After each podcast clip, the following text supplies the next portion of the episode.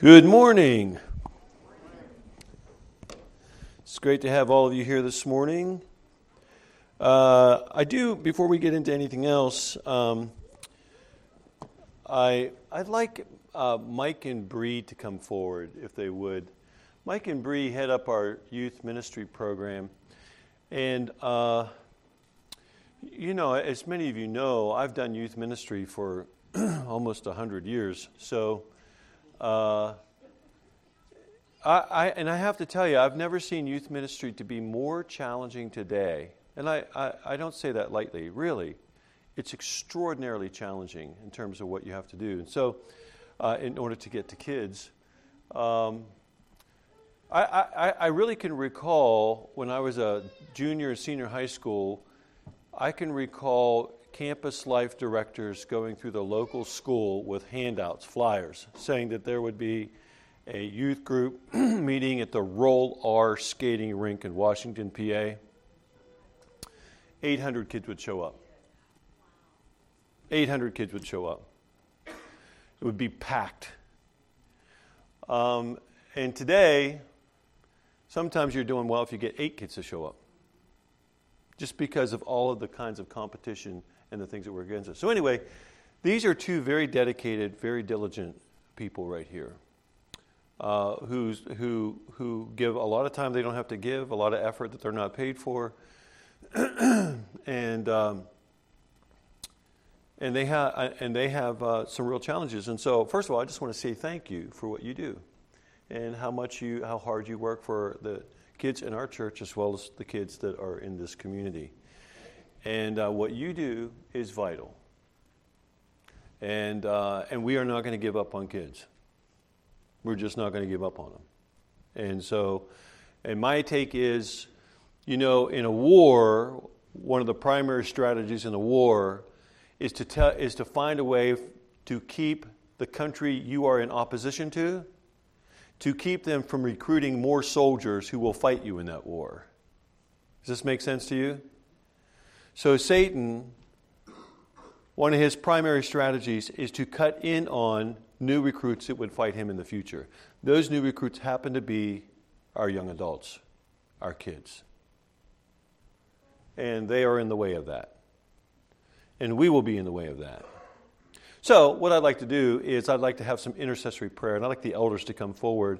And I just would, would you just pray that God would bless them, give them wisdom, give them encouragement, and just surround them with His presence so that they can continue on in the work. And they've not complained about it. This was just a, a conclusion that we as elders uh, drew. We thought, well, you guys need prayer. So, um, in fact, why don't you go down to the altar there and we'll just surround you uh, and pray uh, for you now. So, elders, if you would come forward. And by the way, uh, as we do this, uh, in the future, when we have prayer concerns, we are no longer going to do the prayer concerns at the end of the service we want to include the prayer concerns as a part of the worship service. So if you have a particular prayer concern that you want the elders to pray for, you want to be anointed for, this is the time of the service that would happen. Okay? So we, we really want you to take full advantage of that. So um, uh, each of you, if you would pray, and then I'll, I'll close in prayer. Okay? Let's pray. Everyone, pray with us. Father God, we just thank you here this morning. We, we lift up Bree and Mike to you, Father God. We're so thankful for for what they do for, for us here in our congregation and the youth of this of this community and the church. And we just ask your blessing on them, Lord God, and, and continue to bring people and young ones to them to, so that so that they can continue to minister to those folks and just lead lead the young ones in the right direction, Lord, and help to battle the enemy who's always trying to inter- intervene between us and just ask you to put your blessing and strong arm on them, Lord. Father, we just ask you to just give Bree and Mike the opportunities, Lord, to speak to the kids in this neighborhood and, and the kids from this church, Father, that you would prepare hearts, that you would um, stop those in the, in the pathway of these kids that distract them from this church and from this from this couple, Lord. We pray that you would just work in the hearts of the children in this neighborhood and bring them, Lord. Let them hear the, hear the truth and hear your word. And we just ask that you bind Satan's powers in all ways, Lord, that he cannot interfere with their ministry. We'll give you praise and honor in Jesus' name. Father, we continue to pray for these two that have uh, committed themselves to do this service for your work. Lord, just ask that you would uh, guide them and direct them in every direction and open the doors that uh, they need to go through. And uh, Lord, we just pray that you put your holy hedge around them and protect them from Yes. any enemy Mm. attacks from Thank the, you, from the enemy. Lord, Mm. that, uh, you would have no uh, no influence on negative influence on anything that they're trying to do. That only you would be glorified through what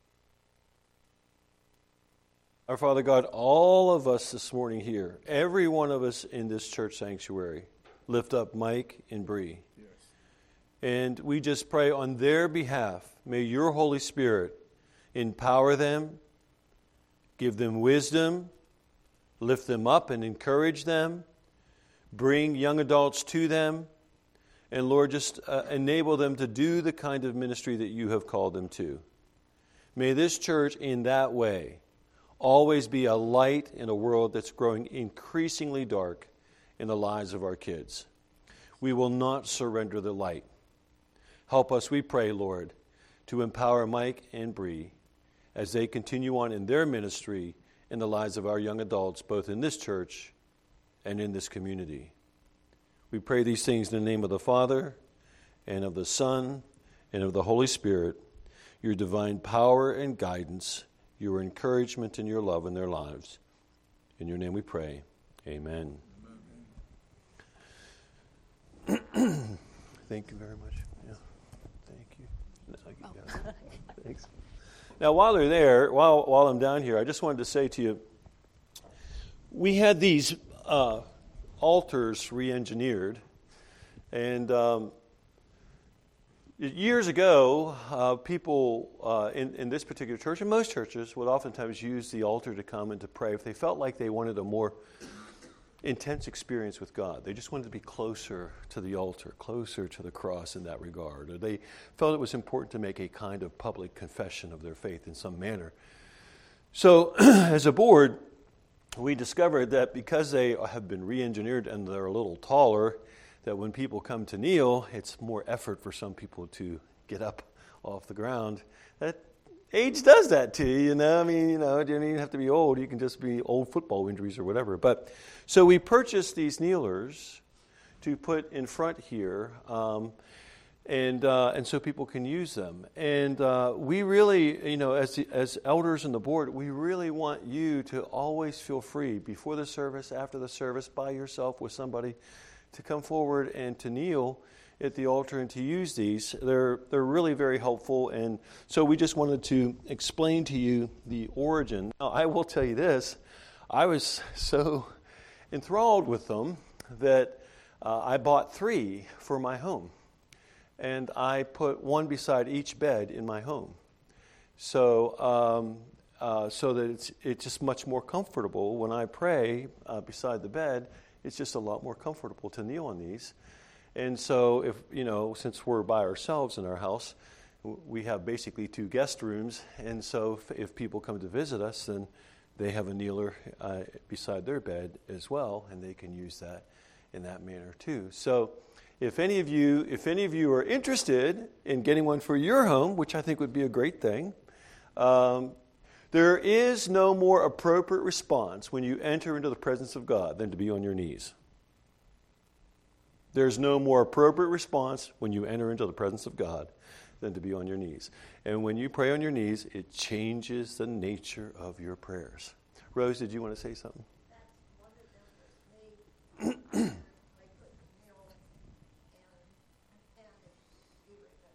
Mm-hmm. Mm-hmm.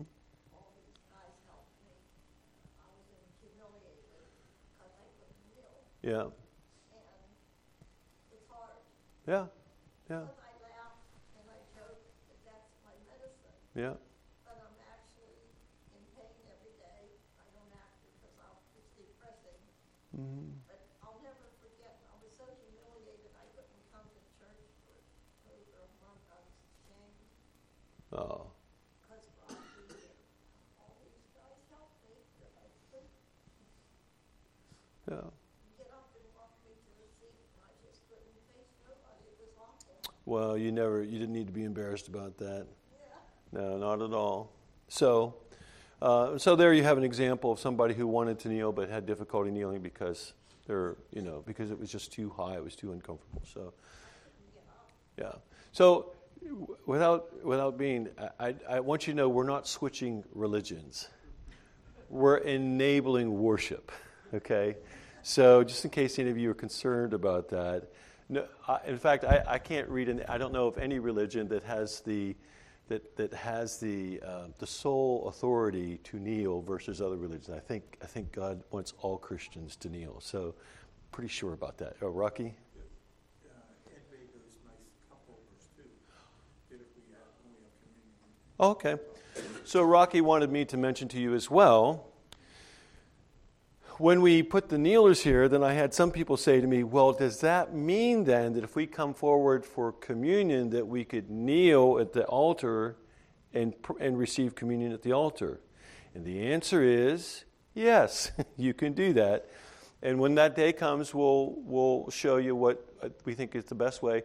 Ed Noggle put some little communion holders. He, he made some out of wood and attached them to the side, to the back end of this uh, kneeler, so that if you kneel there and you take communion, you can put your cup right there. You don't have to worry about where to put the cup or anything like that. So, um, so if that's a more intense, more uh, profound experience for you, we, we want that to happen. We really want to be a church of prayer. We really want to be a church that has the right heart when it comes to all this stuff. And so, um, and so we're, we're trying to facilitate that for you. And I'm embarrassed. I am embarrassed as a pastor. Why didn't I think of these things? I've been here for almost 18 years. Why didn't I think of these things before? You know, I wish I had, um, but I didn't. But I'm thinking about it now. We are thinking about it now, and we're trying hard to make it happen. So, um, just so you know, that's uh, that's a part of what we're wanting to do. So, if you would like to uh, uh, come forward and take um, communion at the at, or at the uh, at the altar, we'll we'll show you what we do. Next time we have communion, we'll show you what to do in regard to that. Does that make sense to everybody? Okay. All right. Well, good. Well, one final thing. Did you notice how beautiful our uh, our TVs are? Huh. So somebody donated to our church enough money for us to put two big TVs and two small TVs in, and the images are much more clear. It's not your glasses. It wasn't your eyesight. It was it was the projector and the screens. So um, they've spent a lot of time, um, and I think that maybe not today, but I think I'd like to have those people who installed that because it really involved a lot of work and a lot of technical ability. Um, so maybe next Sunday or whatever, I'll have them come forward because I really do want to acknowledge uh, the work that they did and uh, how much of a blessing it is uh, for us to have uh, these new features. So uh, again, we we want when people come in here to have the best possible experience, the best possible. You know, the Lord says, uh, Paul says in relationship to when we do things for the Lord, that you do that that that the work that you do, you do it as if you were doing it unto the Lord. The work that you do, you do as if you were doing it unto the Lord, as, if you were doing it for God Himself. And so we really want what we do here to be done with as much excellence as possible. So, anyway, a, a lot of information this morning, but uh, it, it, there needed to be those updates, and you need to be informed in that manner. So, uh, this morning, then, one final thing. Do, please do not forget those sign-ups back up there. We have a whole bunch of sign-ups after church. Please go back and see if any apply to you. One of the big ones would be the constellation of prayer for Holy Week. We don't have too many sign-ups for that yet. So, you know, that in that 24-hour period, we'd have to ha- we'd like to have at least each of those hours covered in that 24-hour period of prayer. So, if you would be willing to volunteer for some prayer back there for that constellation service. And then after that, we meet here that Wednesday night for uh, the elder service, and uh, Frank Schuster will be speaking that, sun- that Wednesday evening. So, just to let you know about that as well. Okay? All right, so I'm on part two, and really, I think finally and completely this last section on John 15, verses 1 through 8, and then 16. And in that, uh, that particular passage of I am the vine, you are the branches, uh, it is, it is one of those biblical passages that is, uh, whose principles you will find replete throughout the whole of Scripture. It's that seminal, it's that important, it's that significant. And so I spent a good bit of time on what it meant to be uh, the Father, for the Father to be the vine dresser, Jesus to be the vine, and for us to be the branches. And then this, these last two Sundays, including this Sunday, um, implicit, uh, overtly, uh, in that particular passage is also um, are also some declarations about judgment, about what happens to people when they don't uh, produce. Uh, that and that judgment it appears as if it applies both to Christians and to non-believers. And so I'm spending time on that this morning, and because I think it's, um, you know, I think we've lost, uh, I think we've lost the significance and the importance of what it means for God to judge, because He does do that. And He judges because He is holy and because He is righteous, and because He is the law keeper, and that uh, sin must be accounted for. Uh, and uh, how we live our lives, uh, we receive both rewards in, in that regard, and, and so that's important too. So, um, so judgment for believers who resist pruning, those that do not produce fruit are cut off and thrown away and cast into the fire. So we read that in these two primary texts, and I'm just going to read over them quickly, then we'll move on from there. We have the vine dresser's judgment and they come from John 15, 2. Every branch in me that does not bear fruit, he takes away. So this branch is connected to uh, the vine. And the branch that does not produce fruit is taken away. The, the word there literally means cut off. That branch is cut off. Taken away is, is a more gentle way of saying it, but the word really means cut off, right? And then John 15, 6 If anyone does not abide in me, he is cast out as a branch and is withered, and they gather them and throw them into the fire, and they are burned. So last week I gave you three primary reasons why there is judgment. And so as I reflected upon the same passage of Scripture this year, or this week, uh, it seems to me there are two more. And so I just want to show you, and if you're taking notes or whatever, um, then you can you can get uh, the sense of why this judgment is there. So we can go to verse 8 in John 15, and where he says, And by this my Father, the vine dresser, is glorified, number one, that you may bear much fruit, so that you will be to my disciples. And then verse 16, You did not choose me, but I chose you, three, appointed you, that you should, four, Go and bear fruit, and that five, your fruit should abide, so that whatever you ask the Father in my name, he may give it to you. So there are these five reasons according to how we are rewarded or how we are judged. And the five reasons are the Father must be glorified, that it must be obvious that we are a disciple of Christ so the next slide shows a list of these. Should, yeah. The Father must be glorified. It must be obvious that we are a disciple of Christ. That we are faithful in our being appointed. We are, we are faithful with that appointment. And in that appointment, that we go and bear fruit. In other words, we initiate some behavior, some activity, we, we have some plan, some strategy to go. Like anybody who goes somewhere but doesn't have a purpose for why they're going, we call those people crazy people, right? You know, like everyone has a purpose about why they do something. And those purposes can be good or they can be bad. But the point is that you go and you go to bear fruit. so that there's a strategy, there is a plan to produce fruit. Everyone here, in their appointment by God, the vine dresser, that, that there is this that, that there is this requirement to produce fruit, and not just fruit, but much fruit. and that the fruit must be substantive and enduring. The fruit has to last. So there are different degrees of fruit. Some fruit that's produced, even in agriculture, just doesn't last. It's just not very good fruit. But the fruit that we produce is substantive and enduring. This is why we are rewarded and why we are judged on these five things.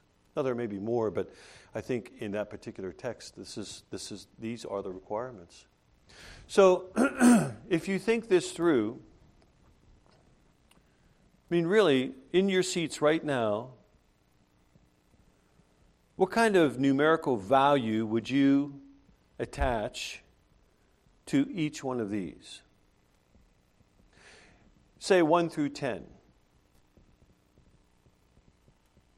On a scale of 1 to 10, where would any of us be in giving glory to God from our own perspective?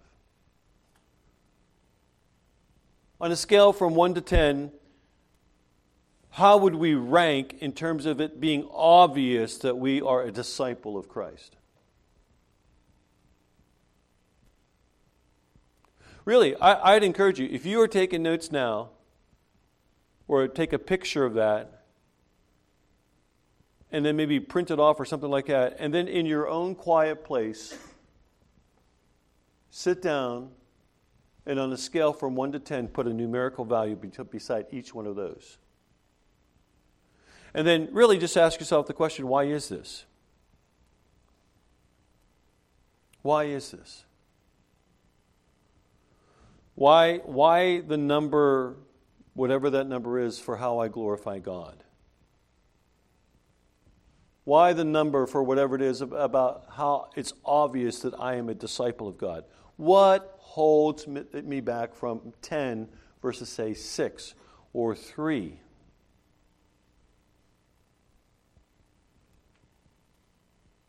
What numerical value would you give to yourself in terms of your appointment? That you are following through what God has called you to and how He has called you to live faithfully in your life. What numerical value would you give to that? Is it a five? Is it an eight? Is it a four? How about your fruit? The production of the fruit associated with your life that only you could be responsible for. Do you remember I spoke um, from uh, the text in Matthew? I think it's uh, it was later on in Matthew uh, uh on the withered uh, fig tree where Jesus is going in. Uh, it's the time of the triumphal entry, and he sees a fig tree there. He wants fruit, and the fruit isn't there, so he curses the fig tree because it disappoints him. There was no fruit associated with that fig tree, and so it was cursed. So, I'm pretty sure there were times in my life when God looked to me to see if I had any fruit in my life that He could participate in, and there was not, not very much fruit there. So, what do I need to do to produce fruit? More fruit, enduring fruit. Good fruit that's sub- substantive and enduring. Don't you think, like, let me just really, if we all ask ourselves these kinds of questions on a regular basis, don't you think it would change the quality of our faith? Don't you think it would change the nature of, our, of this church? I absolutely think that. And this isn't one of those things where it, you know, it's my effort to try and make people feel guilty. Not at all. It's, these are diagnostic questions that I think are good for everybody. And we do this in our lives all the time. We are always asking ourselves diagnostic questions. What do I need to do to earn more money? What do I need to do to grow a better garden? What do I need to do to have better clothes? What do I need to do to, uh, to, um, uh, to uh, advance in my, in my profession? We're always asking those diagnostic questions. Yet somehow, diagnostic questions associated with this, we get really uncomfortable with. And I would encourage you not to be uncomfortable. Be uncomfortable with maybe the answers, but don't be uncomfortable with the questions.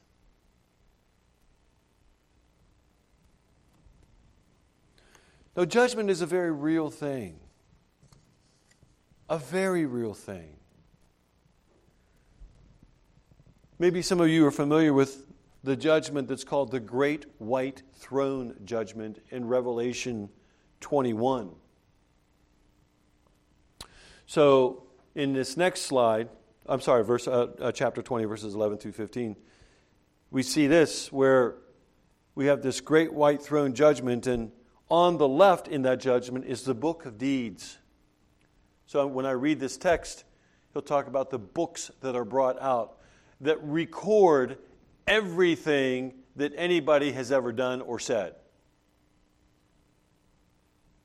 You know how they say, like, once it's on the internet, it never goes away? Well, once it's in the book, it never goes away. It's indelible, it's there forever. And so, all of the deeds that we've done are recorded in this book. So, I'm not real excited about that, that book in particular. I mean, I have, I think, some good things in there, but I don't have as many good things in there as I would like. And I have some bad things in there, and I probably have way too many bad things in there than what I would like. On the right is the book of life. And so in the book of life, it's record your, our names are recorded. And anyone whose name is in that book is invited into eternity and heaven forever and ever. But if your name is not in that book, then we are eventually we are cast into the lake of fire, eternal death. This is what the text says. So in in this particular text we read, um, and him, that is Jesus, who was seated on it, from his presence, earth and sky fled away, and no place was found for them. So, this is the removal of the first heaven. That is to say, the temporal heaven, how we look at the sky and the universe, and we see that's we call that the heavens. That that is that leaves. That's gone. Verse 12. And I saw the dead, great and small, standing before the throne, and the books were opened the books of deeds, the books of life. And then another book was opened, which is the book of life. And the dead were judged by what was written in the books, according to what they had done. And those were written in the book of deeds. Verse 13. And the sea gave up the dead who were in it. Now, John includes the word, the, the, the phrase the sea, because it was believed that what, if you died in the sea, you were irretrievable that, it, that, that you were gone forever. And so even the sea then had no power to hold the people who were to be judged. And the sea gave up the dead who were in it. Death and Hades gave up the dead who were in them. So the people who were already in hell were given up to be judged. And they were judged, each one of them according to what they had done. And there are two kinds of judgments that come from that. There are two kinds of judgments during the great white throne judgment. We read about the first one in 2 Corinthians 5:10. Here we read where the apostle Paul is saying to the church in Corinth, "For we believers and that's parenthetical, I put that in there. For we must all appear before the judgment seat of Christ, so that each one may receive what is due for what he has done in the body, whether good or evil. So there are a couple ways in which some people interpret that context. I interpret that as Paul talking to the Christians in Corinth, saying, Look, do you not know that you will be judged to what you have done in the body? Whether it's good or bad, you will be judged, and you will be rewarded accordingly. And so, um, and so, you know, in that reward, uh, you know, uh, John also talks about how that uh, our crowns that we receive in heaven, that that that they are uh, that there are stones that are put on those crowns based on the kind of life that we live. That there are rewards that indicate the kind of person that we were while on earth. And I, I used to say to some people who just were really wonderful people, really godly people, I'd say, you know, you, you probably need to exercise your neck muscles because when you die and go to heaven, there are going to be a lot of stones on that crown of yours, and you're going to have to find a way to hold that up. So, everyone here in this room, when God reads from the book of deeds, we will be rewarded too by what we have done, by the kind of fruit that we have produced, and it will be indicated on the crown that is ours. But there's a second kind of judgment before the great white throne of judgment. And Jesus talks about this at length numerous times, but here in Matthew we read Matthew 14, verses 41 through 42. The Son of Man will send his angels, and they will gather out of his kingdom all causes of sin and all lawbreakers, that is, unbelievers, and throw them into the fiery furnace.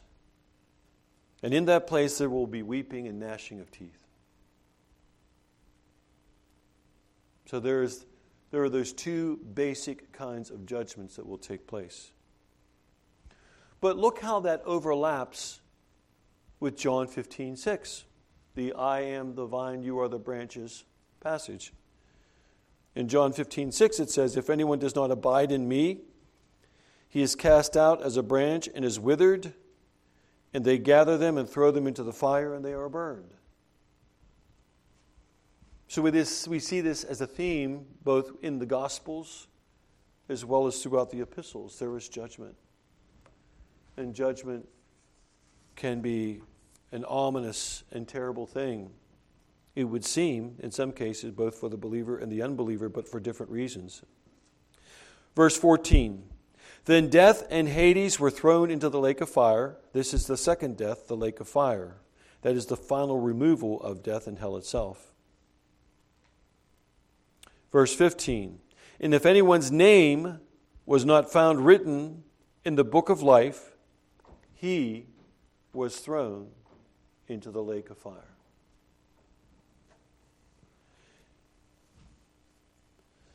Now, um, I want to remind us where the Apostle Paul talks about in Philippians 2, verses 12 through 13, this.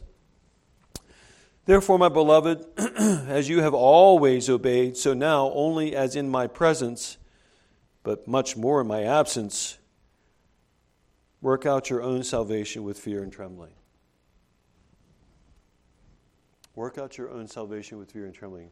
There, there is judgment for the believer and so I'm going to talk a little bit more about that in terms of what it means for the believer, especially from a theological context. But I'm just saying, on some level, there is judgment for you and me as well. There are rewards, and there will be non rewards. But here's what Paul says later on. I mean, right after verse 12 in Philippians. Now, understand, Philippians of all the churches in the New Testament that the, that the Apostle Paul planted and maintained and, and invested in, the church of Philippi was probably his favorite church. It probably was the healthiest church. It was the church that caused him the most joy. And yet he's saying, even to them, he is saying, Therefore, my beloved, as you have always obeyed, so now, not only as in my presence, but how much more in my absence, Work out your salvation with fear and trembling. Verse 12 For it is God, the vine dresser, the vine, who works, prunes in you the branches, both to will and to work, to produce fruit for his good pleasure. Do you see the overlap there? It's really stunning.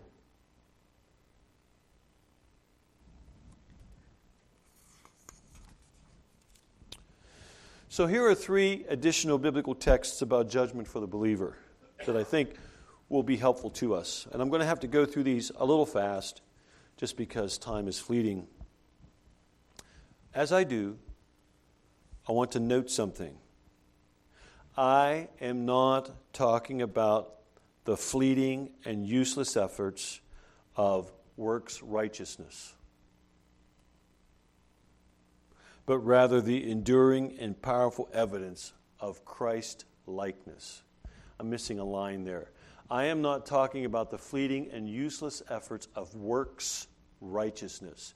Not, no one can work their way into heaven.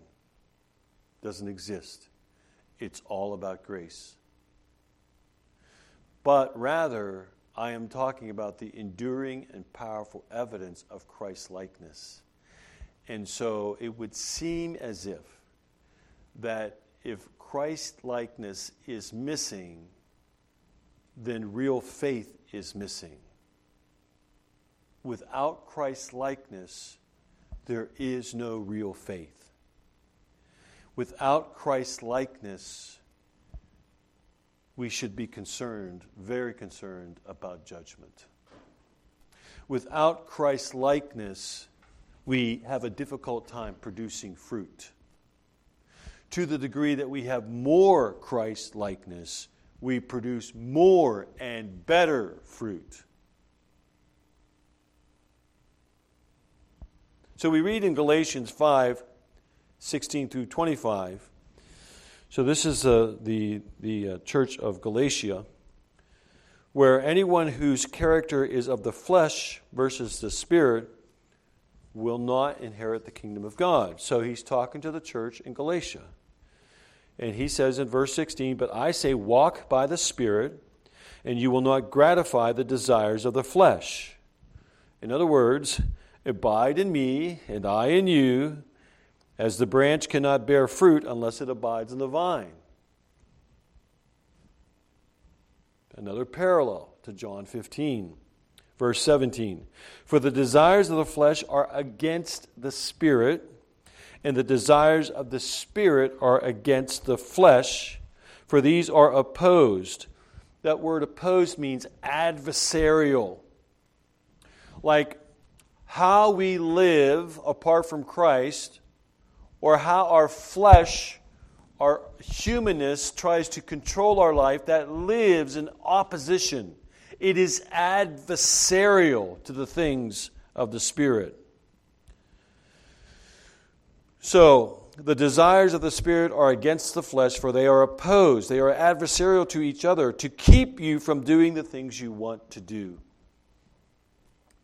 But if you are led by the Spirit, you are not under the law. You are not under. So if we are led by the Spirit, we are not. We don't fall under the curse of the law. So then he gives some examples, beginning in verse 19. Now the works of the flesh are evident sexual immorality, impurity, sensuality, idolatry, sorcery, enmity, strife, jealousy, fits of anger, rivalries, dissensions, and divisions, envy, drunkenness, orgies, and things like these. This is kind of like the short list. But the truth of the matter is that everyone in this room has participated in at least one, if not several, of these kinds of things over the course of their lifetime. And if we haven't participated, we've thought about it.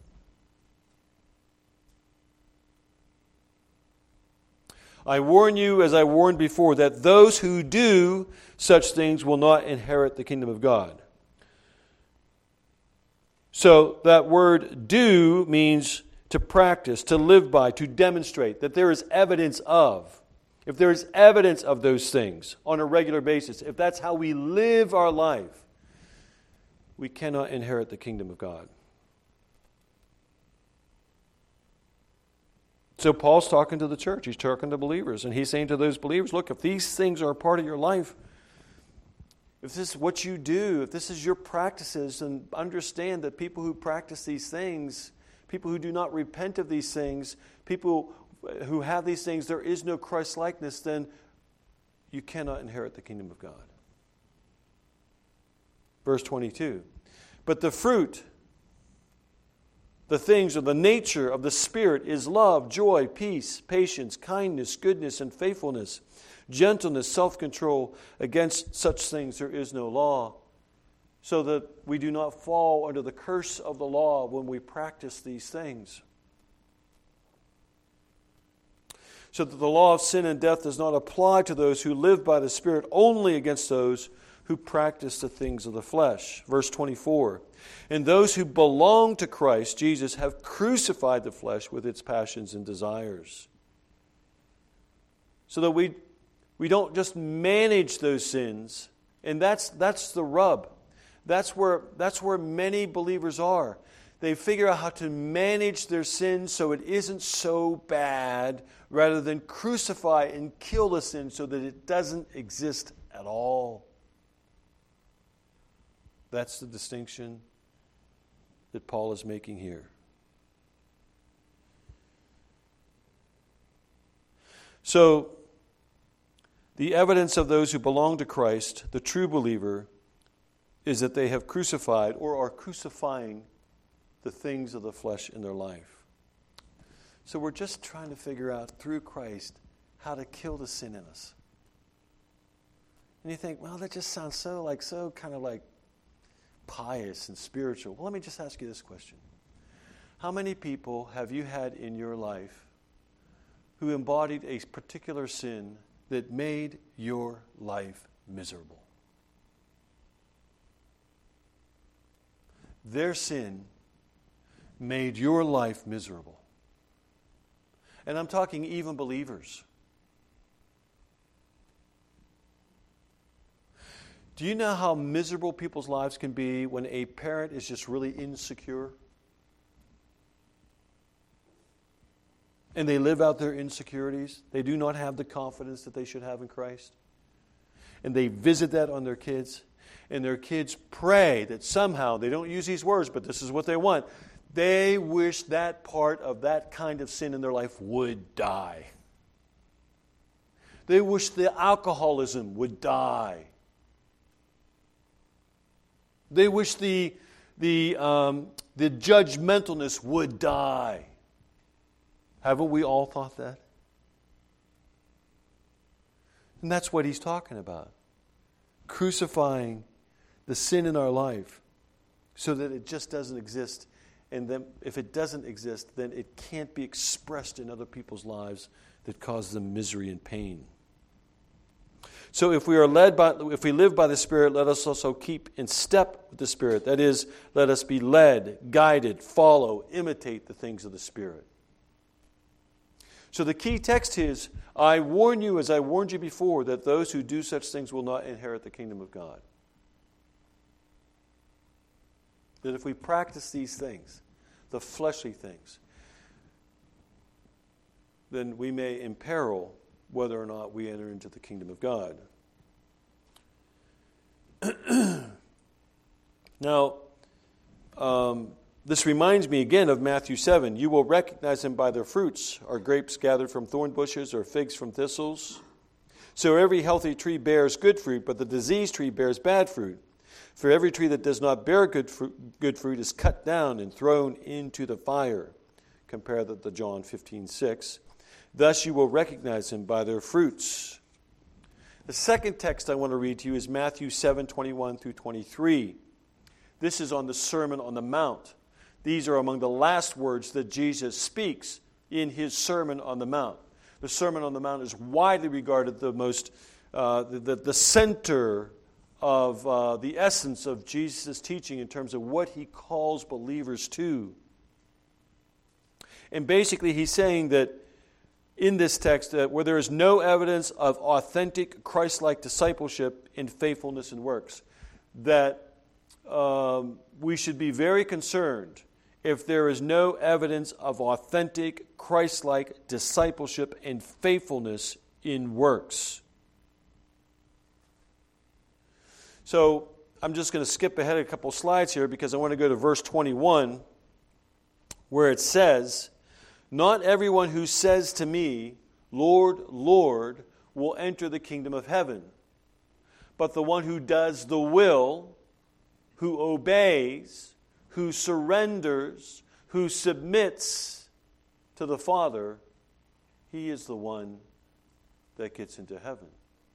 Now you may think, well, well, because he goes on to say, on that day, many will say to me, Lord, Lord, did we not prophesy in your name and cast out demons in your name and do, and do many mighty works in your name? And Jesus said, Then I will declare to them, I never knew you. Depart from me, you workers of lawlessness.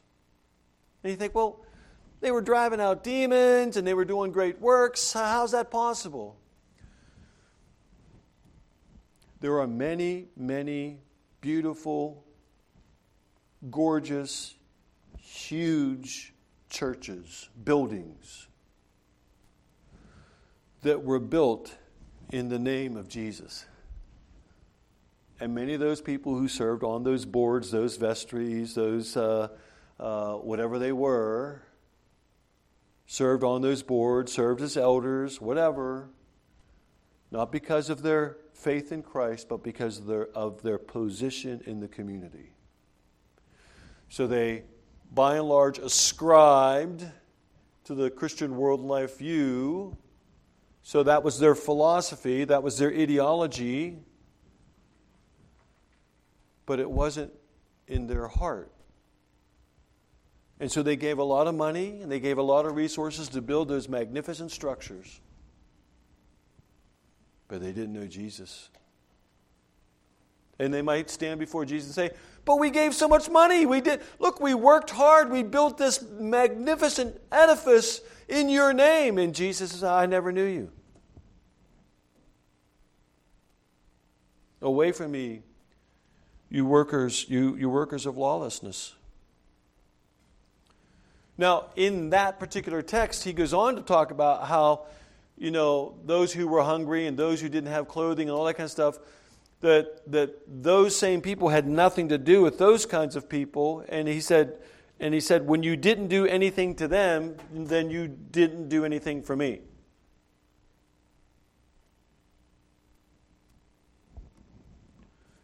So be sure. Be sure that your faith isn't a philosophy. Make sure that your faith is a relationship.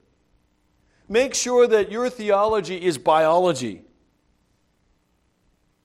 that isn't just a bunch of do's and don'ts, but it's a relationship, a loving relationship where you want to become like the living Christ. The next one that I want to get to is the book of Revelation, Revelation 3 15 through 16, where believers and the church uh, demonstrate that they are tepid, complacent, and largely indifferent to God's will and, obe- and his obedience to and obedient to his purpose and plan in their lives. So this is the famous or infamous church of the La- of Laodicea that many of us have heard about, where where Jesus says, John records, I know your works. You are neither cold nor hot. Would that you were either cold or hot. So because you are lukewarm, neither hot nor cold, I will spit you out of my mouth. That word spit literally means vomit. So I, am assuming that we've all done that. And in doing that, it's just a really uncomfortable experience. And our body is purging, rejecting, expulsing something that is undesirable. And so, what God is saying is if you are complacent, if you are tepid, then you risk being spit out of my mouth, vomited out of my mouth.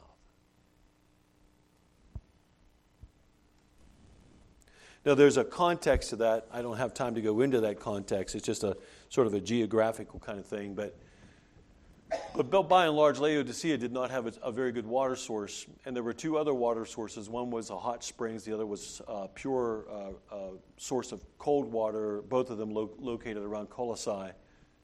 But Laodicea, for all of its wealth and its ability, just didn't have a very good water source. And so anything that they did have had to be brought in by aqueduct. And by the time it got to them, it was war- lukewarm. It wasn't cold. It wasn't pure. It was contaminated.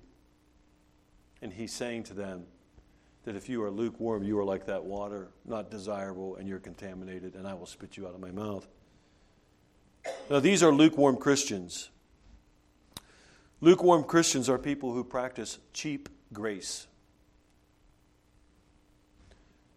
This phrase, cheap grace, became famous by a guy named Dietrich Bonhoeffer, one of the most influential theologians of the 20th century. This is what Dietrich Bonhoeffer says about cheap grace. And Bree, this is on the next slide. Then we'll go back to this original slide. Cheap grace is the grace we bestow on ourselves. God doesn't bestow it, we bestow it. Cheap grace is the preaching of forgiveness without requiring repentance, baptism without church discipline, communion without confession. Cheap grace is grace without discipleship, grace without the cross, grace without Jesus Christ living and incarnate. But lukewarm Christians practice cheap grace. Lukewarm Christians practice saviorship, not lordship. Lukewarm Christians are distracted believers. Boy, if there was ever a time in human history that, it becomes, that it become, it's become easy to be distracted, it's this time. Our lives, look, hear me, hear me. Our lives are dominated by the tyranny of the urgent, not the tyranny of the important.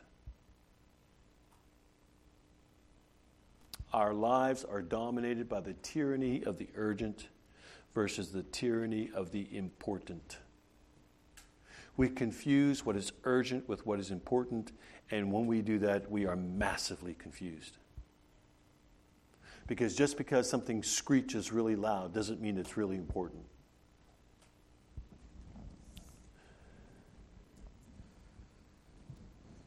People who are lukewarm Christians believe authentic Christianity can be conveniently lived Christianity. if I've learned anything in the pastorate, it's that I cannot be a pastor and live my life conveniently all the time. I'm not saying I never have conveniences, I'm just saying. Lukewarm Christians produce little to no fruit, and lukewarm Christians resist the pruning of the vine dresser. So when he wants to come in and cut something out that's really not producing, we're like, hey, I want that. Leave it alone. Right? And we, we have to submit to that. We just have to say, okay, you know better than me.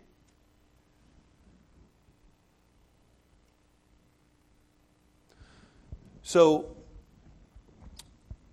this text, then, John 15, verses 1 through 6, and then I conclude it with verse 16, really is just one of those texts that has all these applications. And it is so very important and vital for us. I want to be clear again that we have people in this congregation who believe, who come from a more reformed context, and they would say, yes, but based on what you're saying, it sounds as, you know, it sounds as if, and this is what they would say, those people were never Christians in the first place. And if you are reformed and that's what you believe, then maybe, maybe if, if some of this applies, then those of us who are within the reform context ought to re examine whether or not we're really believers or not. Maybe we're just cultural Christians with a Reformed slant. because we find ourselves doing these things that we should not be doing. But if any of us are Wesleyan or Arminian in our faith, and they would believe that it is possible to reject the Holy Spirit and to lose your salvation.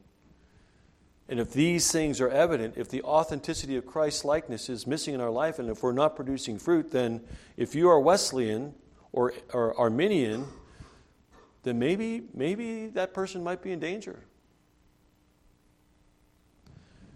But maybe, maybe all of this is more reflective of the kind of love relationship that we have with Christ.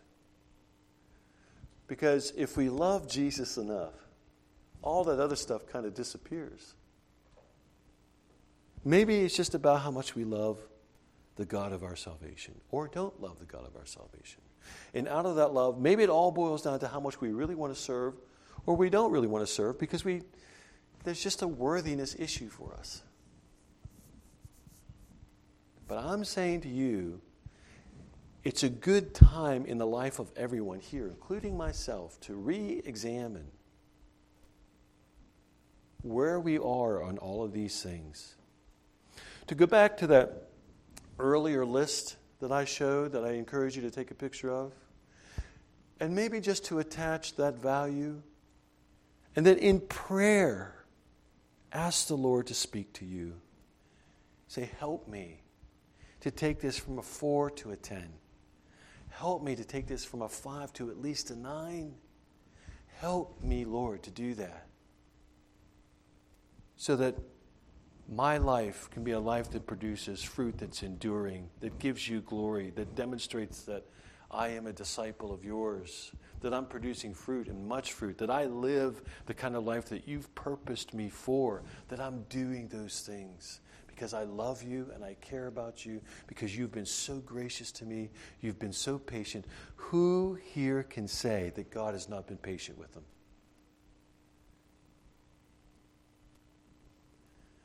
Because if I were in charge of my life, a long time ago, it would have been one of these things. I'm sure of it.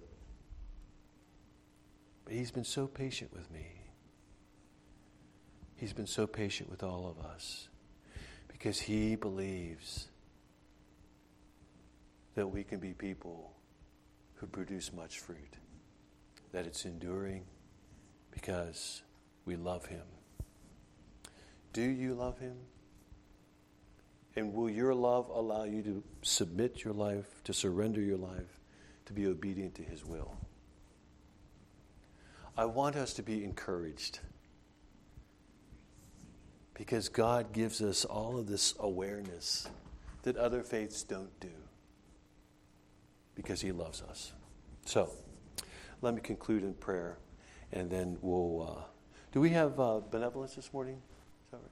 Is that right? So, we do have a benevolent offering, so we'll be passing that around this morning as well. So.